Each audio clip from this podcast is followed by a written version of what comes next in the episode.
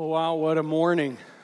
Um, I just want to say, if if you don't know Jesus Christ like Joseph was talking about in a vibrant relationship kind of a way, um, I want to invite you to consider that and to come and talk, because uh, uh, the Lord changes lives, right?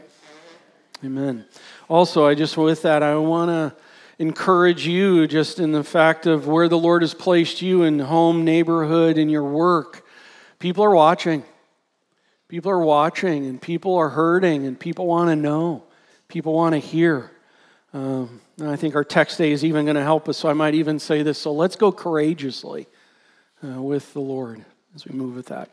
Well, I'm just so grateful to be back with you, uh, seeing what the Lord is doing. I love this place. I just do. And Uh, not because it's my job. I just love this place and love you all. I'm just so grateful for Pastor Cody filling in for the past couple Sundays as well. And uh, man, what a deep bench we have, right?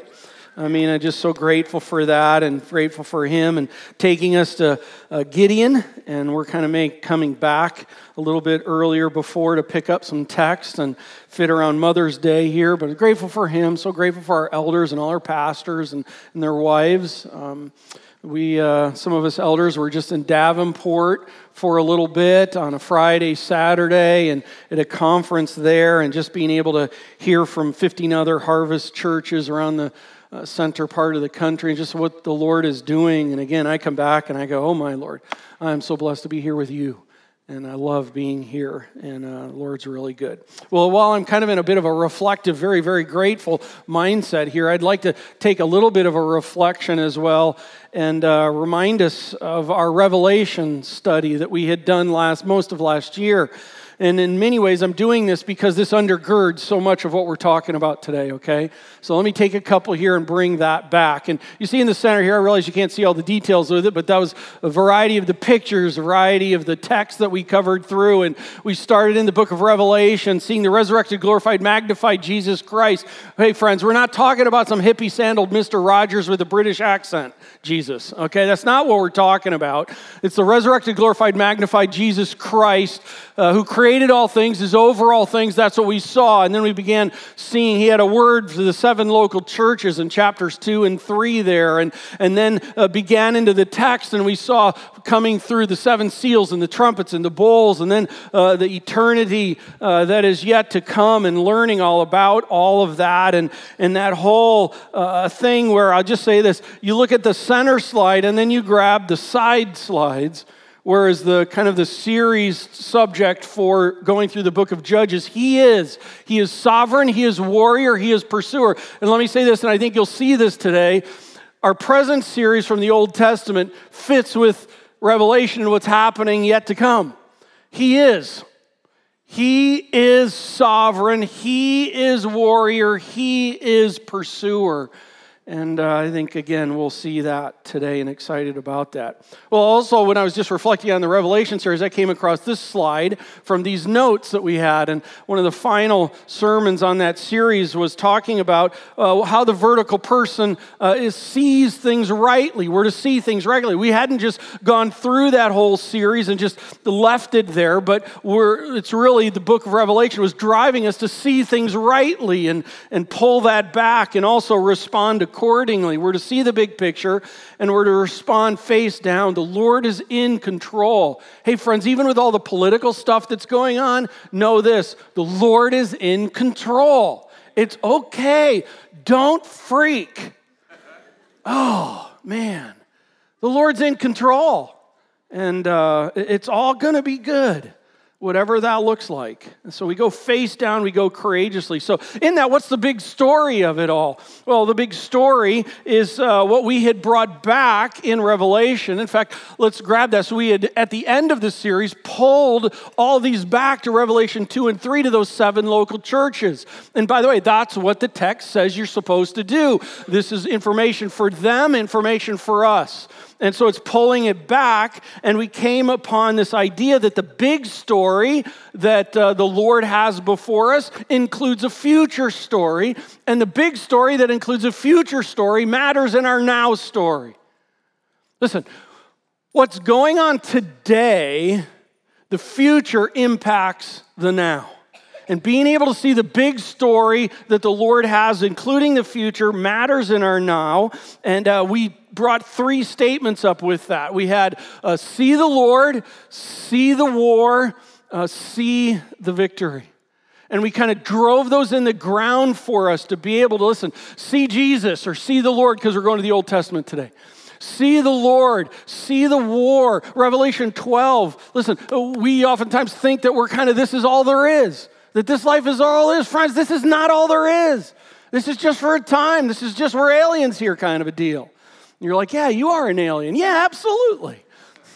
In that. Um, but I want for us to know, listen, Revelation twelve, there's a war, a spiritual war that's going on between the Godhead and Satan. We are in the battleground of this.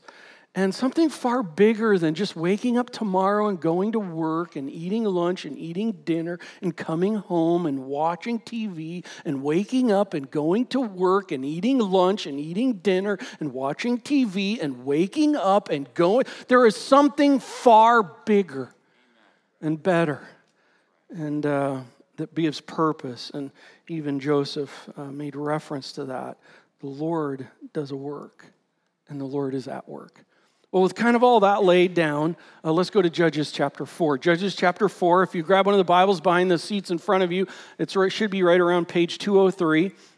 We're in the Old Testament, um, and uh, we are going to take a look, and we are going to see that in this, the Old Testament people really had the same thing we just talked about. The vertical person needs to see rightly. They need to see the big story, and they respond accordingly. They respond accordingly. They move ahead face down, and they move ahead courageously. And uh, it's the same for uh, every God uh, person seeking after the Lord in the future, in the now, and in the past. Uh, so we're going to dive in. Let me pray. God, I thank you for a time in your word, just to kind of as these things laid down. Oh, I pray that you would help us to see you more. Lord, maybe some in this room today Uh, Uh, aren't sure where they are at in relationship with you, don't even really maybe even know who you are and what your word has to say about you. And I'm just thrilled that they might be here. God, I'm thrilled that uh, we would be here who are part of this church and, and just seeking to grow in you and to know you. And Father, um, just after the songs, after the testimonies of what you've done, would you just show yourself? Help us to see you better. Help us to know you deeper. Help us to grab you, hold of you and who you are today. We pray that in Christ's name, amen. Well, we're in Judges chapter four.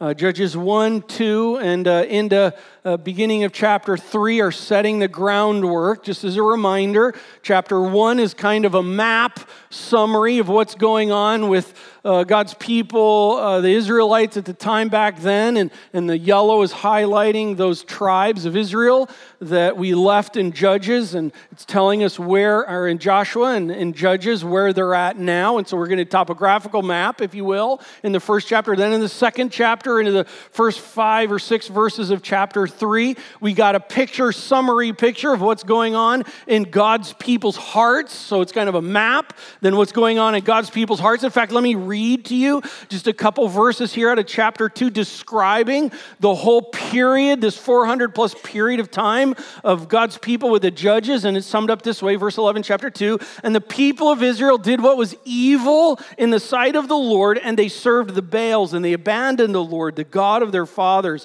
who had brought them out of the land of Egypt. They went after other gods from among the gods of people who were around them and bowed down to them, and they provoked the Lord to anger.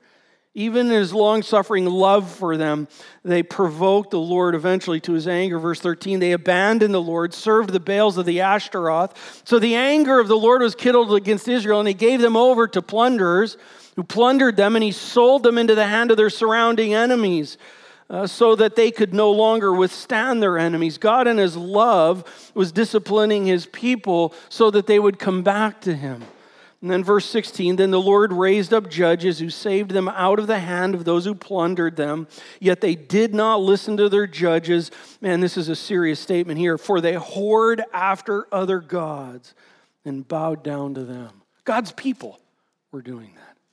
And that's the summary time of it. And then we picked up in chapter three. And in chapter three, we met three uh, three judges um, in there. And we picked them up. The first we saw was Othniel. And I kind of grabbed the picture of General Lee and uh, or Grant. And uh, in that, and he, he used, e, or I'm sorry, Othniel was this war general raised up to war over the king of Mesopotamia. Then we had Ehud.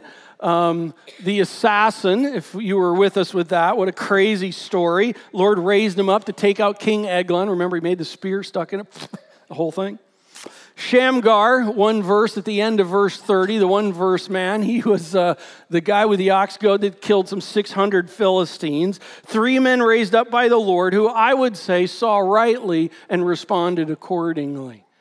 Um in what was going on with it all. So now we're in Judges four, and here we have a new map. I'm going to grab a hold of this on the screen. You can see it here. We're looking north to south. Picture you're in an airplane north of the Sea of Galilee. You're look, looking south over the territory there. We'll be adding to this map because it matters in it. We've got some new people to meet with some funkified names, and I'm going to hack them up. Um, bless my Hebrew. Here we go. We are going to meet, especially two individuals here. You see their names on the center screen lower. We'll get some pictures as time moves along. We are especially going to be seeing and meeting this woman, Deborah. What a woman. A woman who saw rightly, responded accordingly. And we're going to meet a man named Barak, who uh, I would say uh, saw rightly but struggled to be courageous. We'll see that here in just a second. Here we go, verse one through three. And the people of Israel again did what was evil in the sight of the Lord after Ehud died. How sad is that? Here again, God's people after this time are doing what was evil in the sight of the Lord.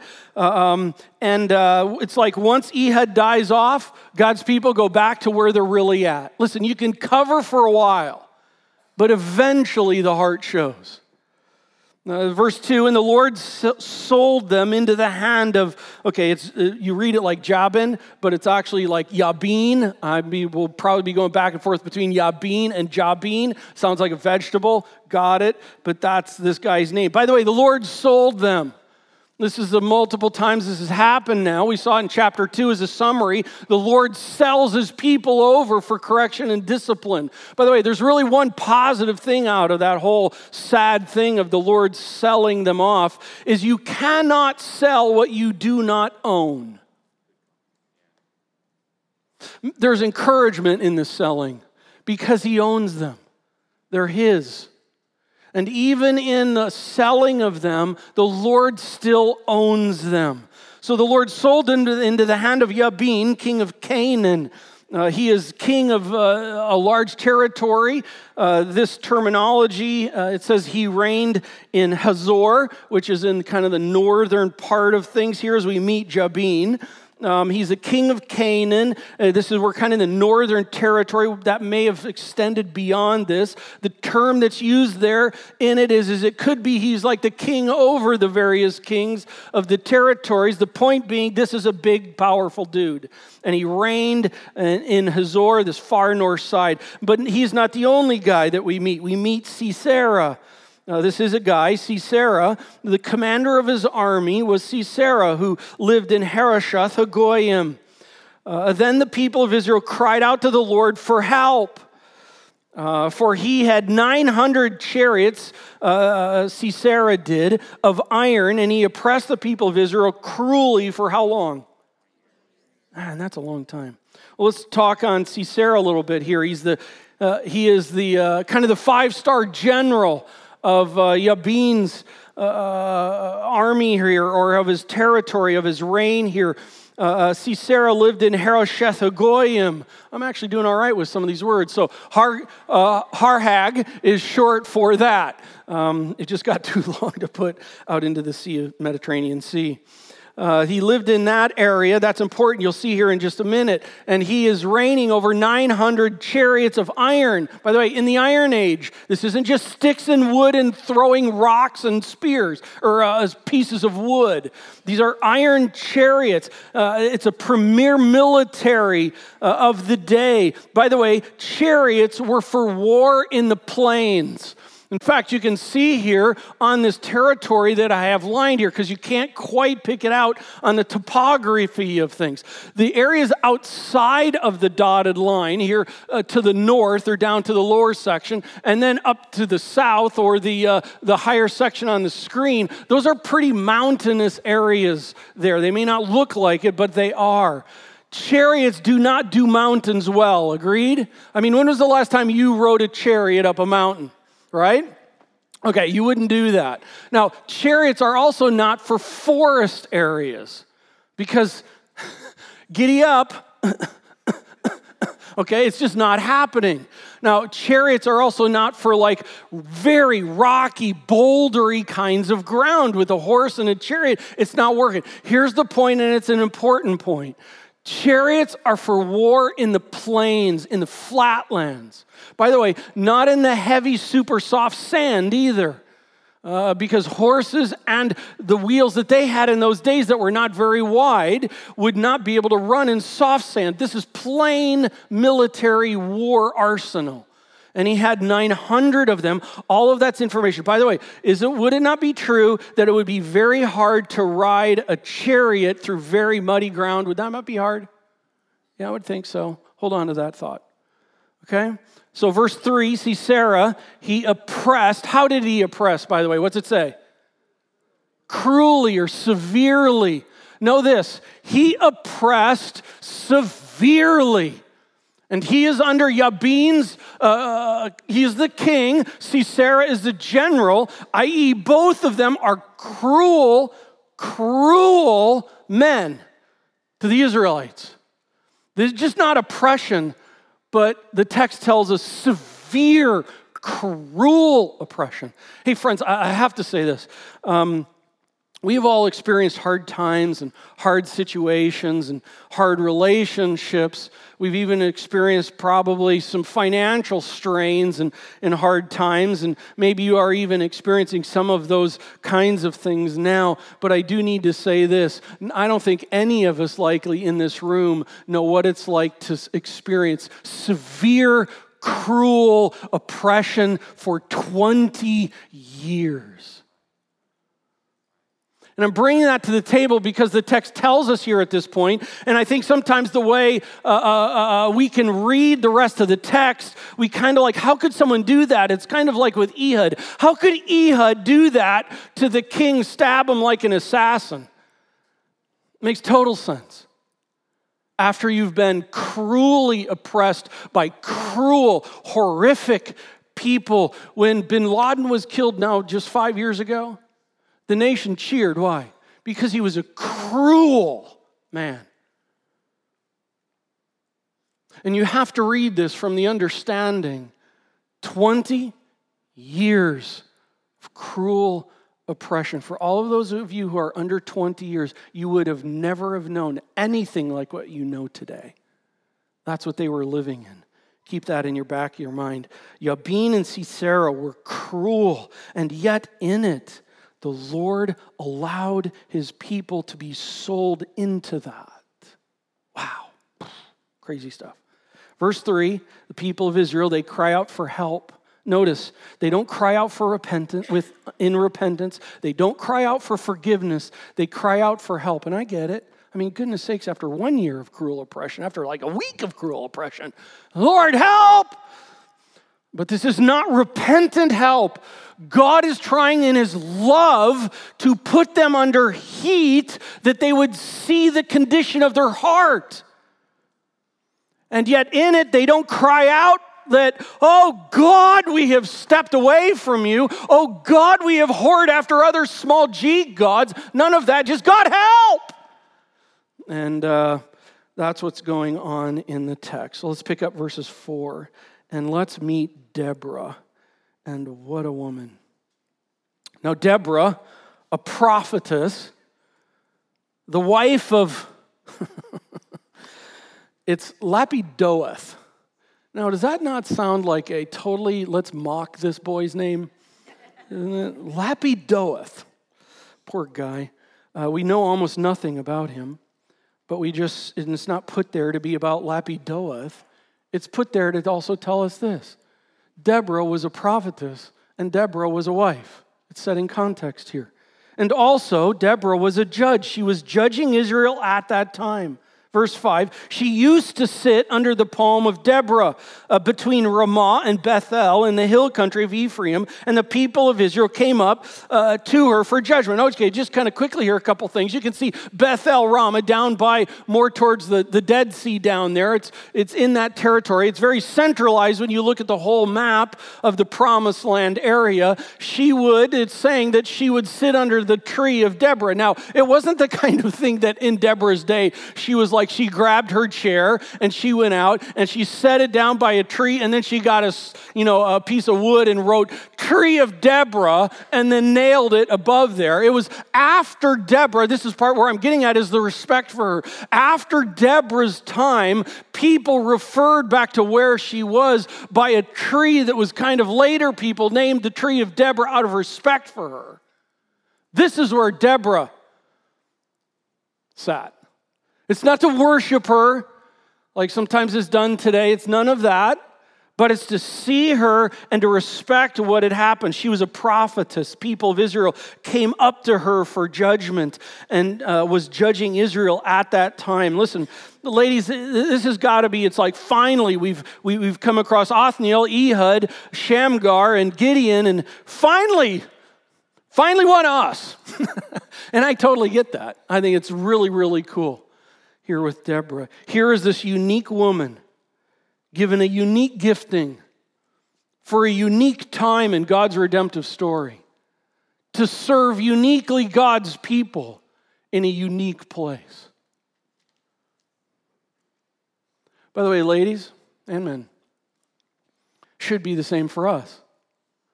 Note this, the call is not that every woman be like Deborah. Just as the call is not that every man be like Othniel or Ehud or Gideon or Shamgar. But this is one unique woman that God uniquely put in a place and a time, gifted uniquely to serve God's people in a unique manner unto the Lord's glory. And by the way, so should you and I. God's people uniquely gifted in a unique time to serve God's people uniquely. Remember small groups? You're in a small group. If you're in one, and we've just gone through talking about that. Members of one body, but uniquely gifted. The arm doesn't complain to the leg that it's not a leg. The arm and the leg work together, uniquely created for unique functions. And, and I'm bringing this out because what a cool lady. She sits under the tree uh, in this territory and uh, uniquely uh, brings what the Lord has gifted her and placed her to be. Super cool. By the way, this is oftentimes the point in this discussion where the whole text kind of moves into a battle of the sexes kind of a discussion. You know, a role of men, a role of women thing. Oh, I'm just gonna, I'm just not going to do that. You don't need to. Just look at the text and see what takes place here. What a woman. What a woman. And we do not admire her ultimately. We admire her relationship with her God is the cool thing. Faithfully serving the Lord. Let's see how she does that and responds accordingly. That's Deborah. Verse six, she sent and summoned Barak, the son of Ab- Abinoam, from Kedesh-Naphtali. Whew, I'm getting through them. Um, and said to him, okay, here, let's just pause there because we meet uh, Barak. Barak, I have no picture on the screen yet on purpose because uh, of a couple things you'll see here in just a minute. But we meet him. He's Abinoam from Kedesh-Naphtali. This is north of the Sea of Galilee. That information is there because it's actually quite important. Here, this Barak, we'll find out who he is. He's actually very close where very possibly King Jabin is reigning. He's very close in proximity to the center of the cruel oppression. This boy knows the oppression that's been going on. And Deborah sends and summons him, by the way. How cool is that? This is a lady that is living in a place of respect and authority. And she calls this guy. And uh, but now here is where the discussion oftentimes gets interesting because Barak, here there's an inflection in how you read the text on how some see Barak. And you can see here on our first picture of Barak, uh, let's bring that up.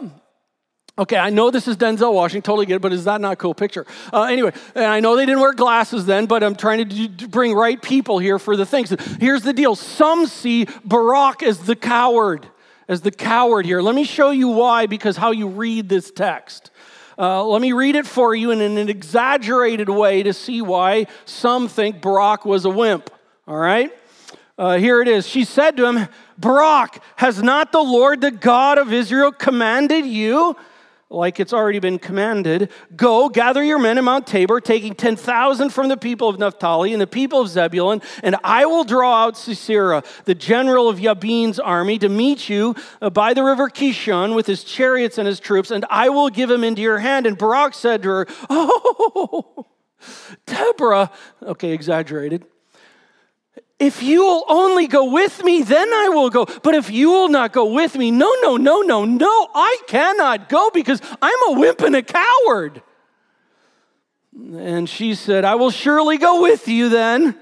Nevertheless, the road on which you are going will not lead to your glory, for the Lord will sell Sisera into the hand of a woman. Then Deborah rose and went with Barak to, okay. Here's the thing, um, uh, I'm exaggerating it, but some of the conversation is that way. Four reasons why I think Barak was not a wimp, Barak was not a coward. First reason for that is, um, I don't know if I've met a general before, but I would just say it this way, generals are not cowards. A general does not become a general. A Barak does not come into the position that this Barak is in if he is a coward. That doesn't happen. Okay, generals are not cowards. Secondly, why would the Lord put a coward uh, in Deborah's direction uh, given out here to lead to win a war? Where they are going to win here unless they wanted to war. It just doesn't make sense. Third, Deborah does not respond like Barak is a coward. She actually says, surely I will go. Uh, and fourth, Hebrews chapter eleven. At the end of Hebrews chapter eleven, verses thirty-two thirty-three, the writer of Hebrews makes the comment after telling of men and women of great faith as examples. He goes on to say, I could just give you additional examples of these men and women, like I could give you Gideon and I could give you Barak in Hebrews eleven. And it just goes all contrary to that. Wait a second. If Barak is a wimp here, why in Hebrews eleven is he put out as a possibility of someone who is living faithfully unto the Lord in some shape, manner, or form? Because uh, I don't think Barak was a wimp. I think he did struggle to be courageous, but he was not a wimp. So I would instead replace this picture with this picture. This is a much cooler picture of Denzel Washington. In the movie Eli, um, that's a team, by the way, that we're going to see rocks it out here.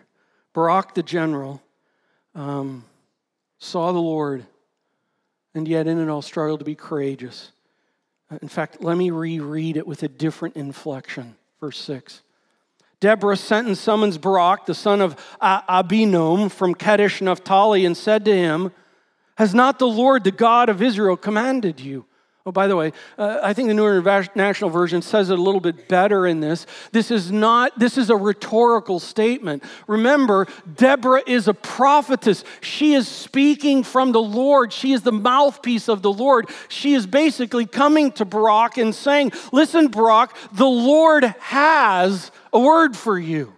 This is the first time this is coming, and here is what it is. Barak, the word, the Lord says, go gather your men at Mount Tabor, taking ten thousand of the people of Naphtali and the people of Zebulun, and I will draw out Sisera. By the way, how cool is that? God is going to draw out Sisera. God is going to draw him out.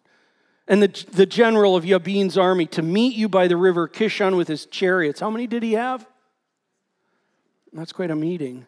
And his troops, and I, God, will give him into your hand. And Barak said to her, if you will go with me, I will go. But if you will not go with me, I will not go. Hey, friends, I would say the same thing if I was him. I think here's what's going on. Deborah comes and Deborah gives to Barak this, what the Lord has said. Barak, you are going to, the Lord is telling you to go. He is going to bring victory, Barak. Head on to that. And, and if I knew that this was a prophet or a prophetess from the Lord and I'm going into war, I don't think Barak was cowardly in going to war. He was going to go to war. But my goodness, I want the one who speaks for the Lord with me. Right? I mean, I don't care if it's a man or a woman. I want him with me. And when I'm coming over to war, I want Deborah there because Deborah is speaking the word of the Lord. And yet, here's the thing. Here's the thing is I've just been wrestling through this all week with this. Here's the thing about it. I think the thing that Barak struggled with was the fact of just going based on God's word alone. Listen, by the way, Gideon kind of struggled with that. And by the way, Moses struggled with that. Exodus chapters three and four. By the way, Jeremiah struggled with it. By the way, the disciples at times struggled with it. And let me tell you something. I know I have. I know I have.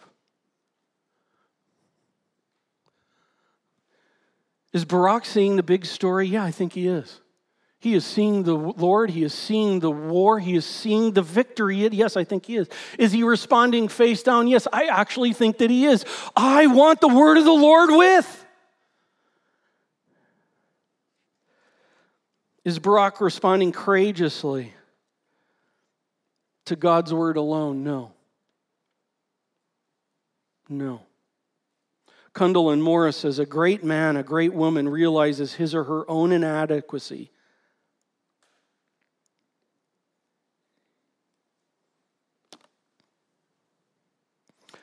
When called by the Lord to do some great task. But the divine call is never alone. It is always accompanied by a divine provision. What the Lord has uniquely called you to do and to be, friends, the Lord equips you to do and to be that. What the Lord calls you to do and to be, the Lord equips you for it.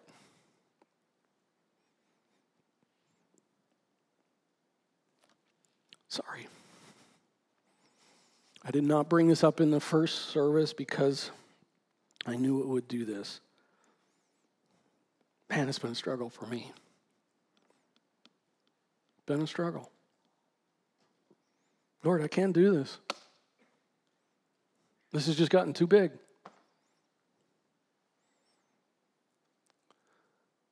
But what the Lord calls you to do and to be, the Lord fully provides.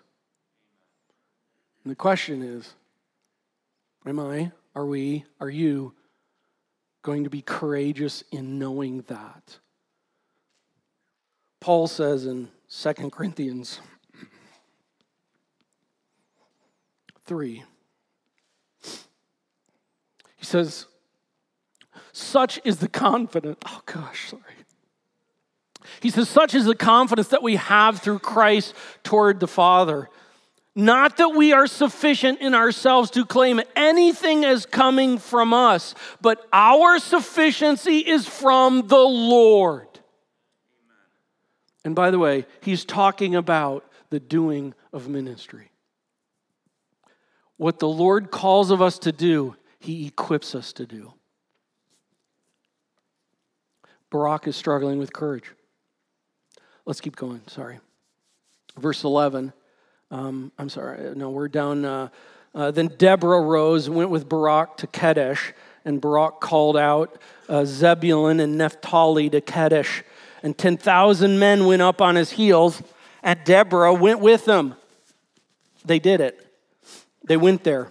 Verse eleven, now Heber, I'm sorry, Heber is actually, uh, Heber, um, now Heber, the Kenite, uh, Kenite, Uh, Kenite, whatever, had separated from his others, and the descendants of uh, Hobab, the father-in-law of Moses, and had pitched his tent far away from the oak of Zee, and there, which is near Kadesh. Okay. Bless my heart reading these. Um, okay, why is this here? You'll find out in a minute. I just want for you to know this. Uh, this guy, Heber, moved up north for a purpose. I'm going to leave it there. Let's keep reading. Verse twelve.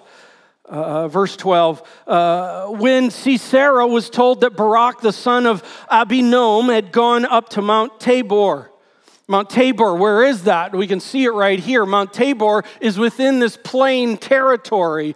This is a centralized, very key spot here uh, at the time. Uh, let's bring up another slide here to show an actual picture of Mount Tabor. This is Mount Tabor as it is even today. Mount Tabor in a plain area, if you wanted to be able to get up somewhere high, to be able to look out as far as you possibly could to see over the plains, you wanted to get on top of Mount Tabor. And the Lord said, go plant yourself there on top of that hill. You'll be able to see the whole plain territory, or most of it, on a nice, clean, clear day. By the way, it's hard for nine hundred chariots to get up that hill.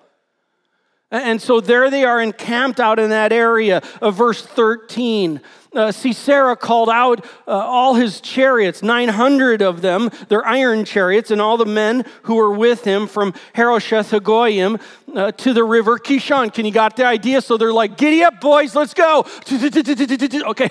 Something like that. They're, they're coming over. Then uh, uh, verse fourteen, and Deborah said to Barak, by the way, we don't know if this was one of those um, freedom kind of calls to the entire military, or whether this was just one of these things to where this is literally Deborah just talking to Barak.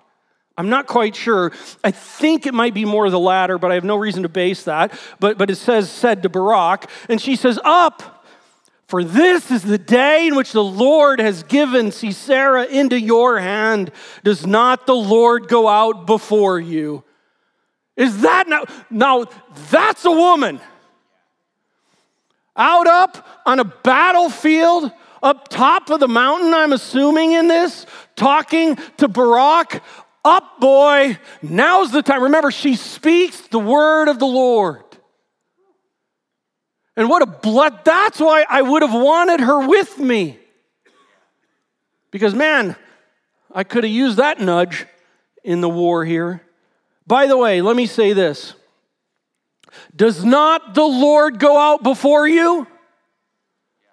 Does not the Lord go out before you? The same word is true today, friends. The Lord goes out before. So we keep reading. So Barak went down, that's why it says down from the mountain, from Mount Tabor, with ten thousand men. What a picture. Wouldn't you just love to have had like a helicopter with a movie camera catching all that? coming, coming down, verse fifteen, and the Lord routed Sisera. Who did? It wasn't the fact of ten thousand or ten thousand men coming down off of the mountain and doing this that Sisera uh, wet his pants and ran away. It was the fact that the Lord routed. How did the Lord rout? Look at this. Routed Sisera and all his chariots and all his army before Barak by the edge of the... Wait, wait, wait, wait, wait, what's going on? Well, we'll find out next week when we read chapter five for Mother's Day. We'll find in the text that it tells us that God brought a downpour of rain right at the perfect time. And the plains area is known that when it gets wet, it gets soggy. It's like a, a, a mush, and the rivers overflow. And how cool is this? God knows exactly who's going where, who's going when, and God brings a downpour and soaks the whole area, and horses and chariots don't do good in that. And God is bringing victory right before their eyes. And Sisera got down from his chariot in all this chaos and fled away on foot. Yeah, now look at the big, cruel man. Verse sixteen, and Barak pursued the chariots and the army to Harosheth Hagoyim. And all the army of Sisera fell by the edge of the sword. In other words, God poured it down and they took it over from there. Not a man was left. What a victory. What a victory. Verse seventeen. But Sisera fled away on foot. He was the one that got away. Where'd he go? He went to the tent of Jael, the wife of Heber. That was back verse eleven. The Kenite. Uh, for there was peace between Jabin, the king of Hazor, and the house of Heber, the K- Heber, the Canite. By the way, did you see that? Her husband was in a posse who had come out of the lineage of, of Moses' father-in-law. They had moved up north, which is why they were up north. It doesn't matter to us, but back when people reading it today, it mattered to them. That's how they got up north. And on top of that, uh, Jabin, the king of Hazor, and the house of Heber, the Kenite, they had a, a, a peace pact.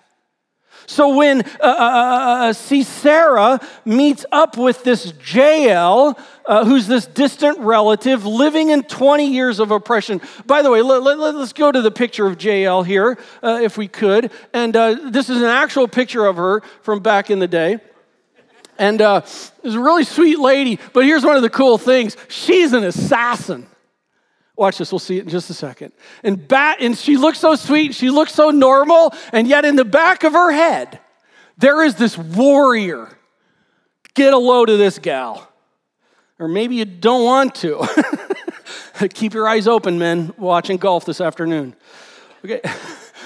Jael, the wife of Heber the Kenite, for there was peace among them. So uh, verse eighteen, Jael came out to meet Sisera and said to him, turn aside, my lord, turn aside to me, do not be afraid. In other words, she's simply saying this, hey, you can come in here, because by the way, they had a peace agreement.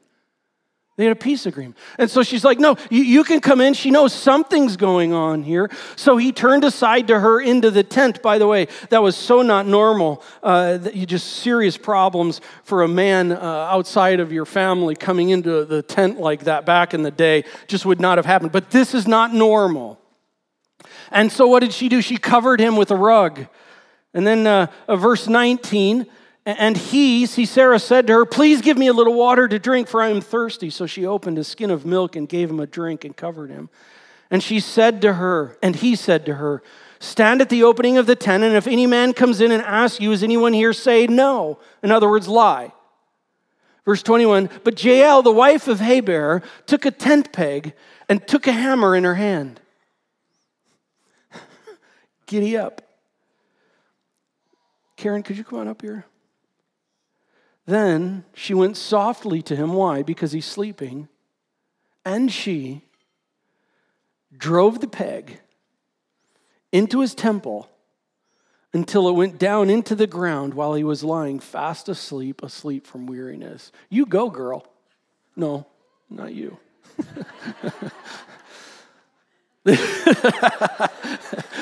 Let me, let me show you something, a couple things here. Number one, she grabs a hammer and a tent peg. Why? That seems odd. No, actually, in that day, um, the woman actually set the tents up.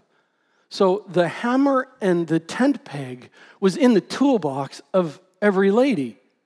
They were the ones who drove it. So while, while the others were doing other responsibilities, this was the normal action of a woman back then. So this hammer and this and this tent peg, that was very scary to me in her hands.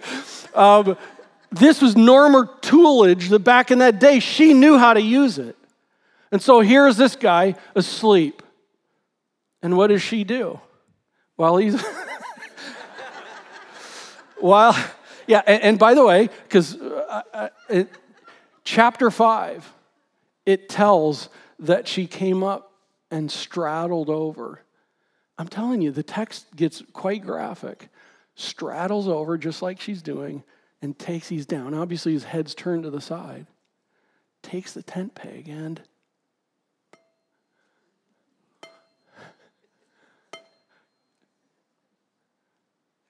now, there's a part of that that you're like, that is so cool. And there's a part of that that you're like, that is incredibly, whoa. Hey, friends, uh, part of what I want to uh, do here, and part of why I had Karen come up is um, sometimes we so sterilize the Bible and make God this precious moments, Mister Rogers' neighborhood clean. Everything's all Barney with God. Um, know this, the Lord is loving and gracious and long-suffering, but he understands there's a war that's going on. And you do not fight wars with cotton candy and Q-tips. And it's so interesting because the text doesn't tell us much about Jael. It doesn't tell her about where she's at and her relationship status with the Lord. There's so much, so many questions we want to know. But you know what? God gave us everything we needed to know about this story. Because ultimately, it's not about Jael. Ultimately, this is a story about a conquering king who reigns over all. And in this, if you remember back in the text, uh, in verse nine, when um, uh, Deborah told Barak that, listen, the road on which you are going as a result of what you've been saying surely will not lead to your glory, for the Lord will sell Sisera into the hand of a woman. And when you're reading the story, you think that's Deborah, and yet later on we come to find out that it's Jael in this, that the Lord knew exactly what was going to happen, and yet in it, Barak in his courageousness loses an opportunity to be able to even see the glory shown at his own hands in the war. And listen, it's just true.